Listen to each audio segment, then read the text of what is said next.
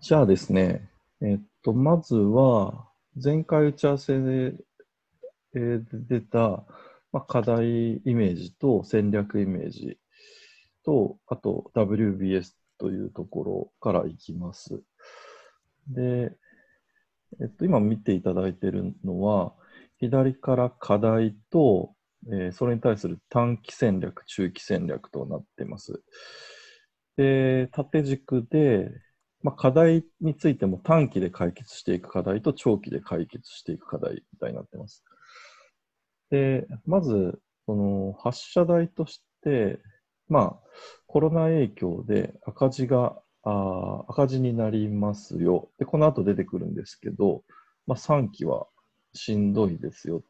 となるところが、まず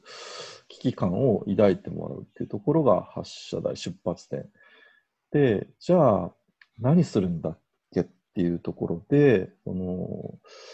まあ、収益性が低い事業とかもあったりするので、まずは、えっと、手の打てるところから既存事業の中で手の打てるところから打っていく、売上観点なのかコスト観点なのかっていうのを見定めていくという必要があるねというのが、まず短期課題です。で、長期課題で言うと、今日の説明会もあったんですけど、まあ、あるべき姿をイメージして、えー、そこから逆算していく。なので、コロナで環境変わったんで、それに合わせてビジネスを考えないといけませんよねっていうことと、あとは野口さんにおっしゃっていただいたように、経営者高齢化問題、同族問題、これで本当にいいんだっけっていうのがありますと。で、まず短期課題からいくと、えっと、売上観点、コスト観点があって、売上観点でいくと、えっと、とりわけ、まず、あの、主力市場の日本というのは、成熟市場であって、ちょっと成長が期待できないよねと。そんな中にあっては、成功要因っていうのは、物を流したら売れる時代ではなくなりましたよね。なので、しっかりとお客さんのニーズを把握できるようなバリューチェーンになってないといけませんよねということで、ただ、当社は弱みとしては直営を持ってないっていうのがあるので、まあ、直営を取り込んだり、まあ、場合によってはなんだろうな、あの、EC サイトとか、とにかく顧客との接点を持たないと負けちゃうよっていうことなので、直営を買収する。まあ、ここのそのどういう、あの、いくら出して買収するんだとか、そのお金どうするんだとかっていうところは、ここもちょっと論点になっちゃうんですけど、とにかく方向感としてはそういうことかなと思ってます。で一方で、その、海外を見てみると、海外は基本的に、まあ特に、あの、アジア市場については、成長市場、コロナのワクチンとかができた後は成長市場というふうに捉えられているので、そのまあ、成長市場においては、とにかくちゃんとこう物が行き渡ることが大事だよねということなので、これも野口さんおっしゃっていただいたように、えっと、アジアの拠点を取り込んでいくっていうことが大事なのかなと思います。ので、まあ、これは、あの、短期、中、長期、まあ、両、なんだろう、まあ、どっちも言えると思うんですけど、中国一本足打法のリスクは排除しつつ、生産拠点としてなのか、まあ、流通拠点なのかっていうのもあるんですけど、まあ、とにかくこう、えっと、他の市場の拠点を取っていくということを考える必要があると思ってます。というのが短期戦略ですね。で、一方でコスト観点で言うと、えっと、まあ、工場を売却するかどうかっていうのがあったんですけど、まあ、LINE でやり取りさせていただいた通り、ままずは、まあ、そこ、これはちょっと一旦は、あのけて考えようかなというふうに思ってます。なので、まずは、あの国内市場、海外市場の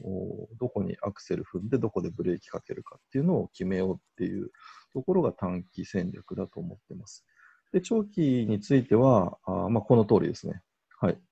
もうあんまり言わずもがなだと思いますので、こんなところ。で、ちょっと WBS まで説明しちゃいますね。ちょっとコピペが下手くそで、ちょっと見にくいんですけど、まあ、9月 5, 5日までの、えーえー、まあ、やることリストみたいなざっくりですね、置いてます。で、縦軸はさっき言ったような課題と短期戦略、中期戦略。で、それからまあ、あのまあ、それ以外みたいな方に置いてます。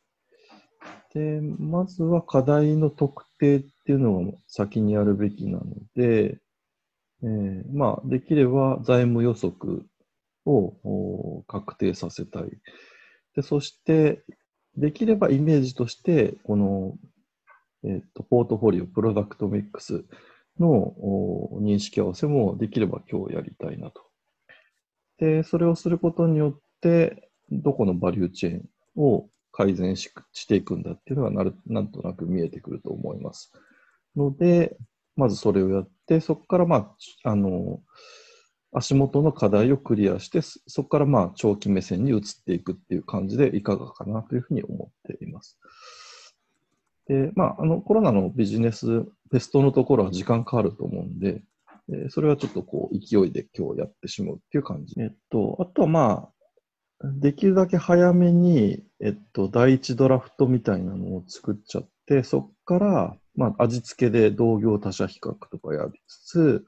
あと提出資料とかも策定していくっていう感じ。で、残りの1週間でちゃんと体裁整ってますか？審査基準とか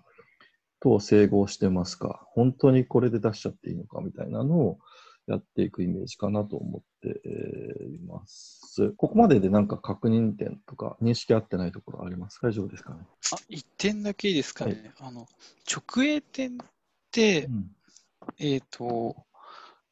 KSF を満たすために、えっ、ー、と、直営店があると顧客ニーズが把握しやすいっていうのは、あの既存のチャンネルだとダメっていうロジックはどういうあれなんですか？既存のあのチャンネルっていうのは、当社の、えっと、どこだっけな、ないかな、ないかな、ないかな、ないかな？当社のチャンネルは、スポーツ用品店がしたい、バリューチェーンで出たと思うんですけど、これバリューチェーンになってて、で、えっと、当社は基本このスポーツ用品店が、その、彼ら、まあ、水野さんってあえて言うと、水野が作っって売ってくれるのはあくまで基本はスポーツ良品店。で、なんちゃってで EC サイトをやってるけども、スポーツ用品店が顧客接点を持ってるから、水野さんとしては、お客さんって何に喜んでるのかわからないバリューチェーンだというふうに。はい、なので、顧客接点をやはり持つべきだろうという意見です。ああ、そっか、代理店だとやっぱり限りがあるってことですよね。うんそうそうそう理解しました。ありがとうございます。今の水島さんのの質問というのは、あのまあ、水野で言うと、水野も一応店舗あるわけですよね。あのお茶の水にあのでっかい本店がああって、ただ、水野はですね、まあ、多分このケースも多分そうだと思うんですよ。お茶の水にっていう一節あって、はいはい、そこは多分水野と一緒の設定。ただ、多分もう売上の90何パーセントは、あの卸の販売代理店経由ということで。なるほど、なるほど。うんうん。あ、事実は一応なんか直営っぽい、直営もあることあるってああることあるけども、全体の割合からすると多分少ない。ああ、わかりました。うん、よし、ありがとうございます。はい。で、えー、っと、何をしたっけ？エクセルシート出てきました。もう、あ、来ました。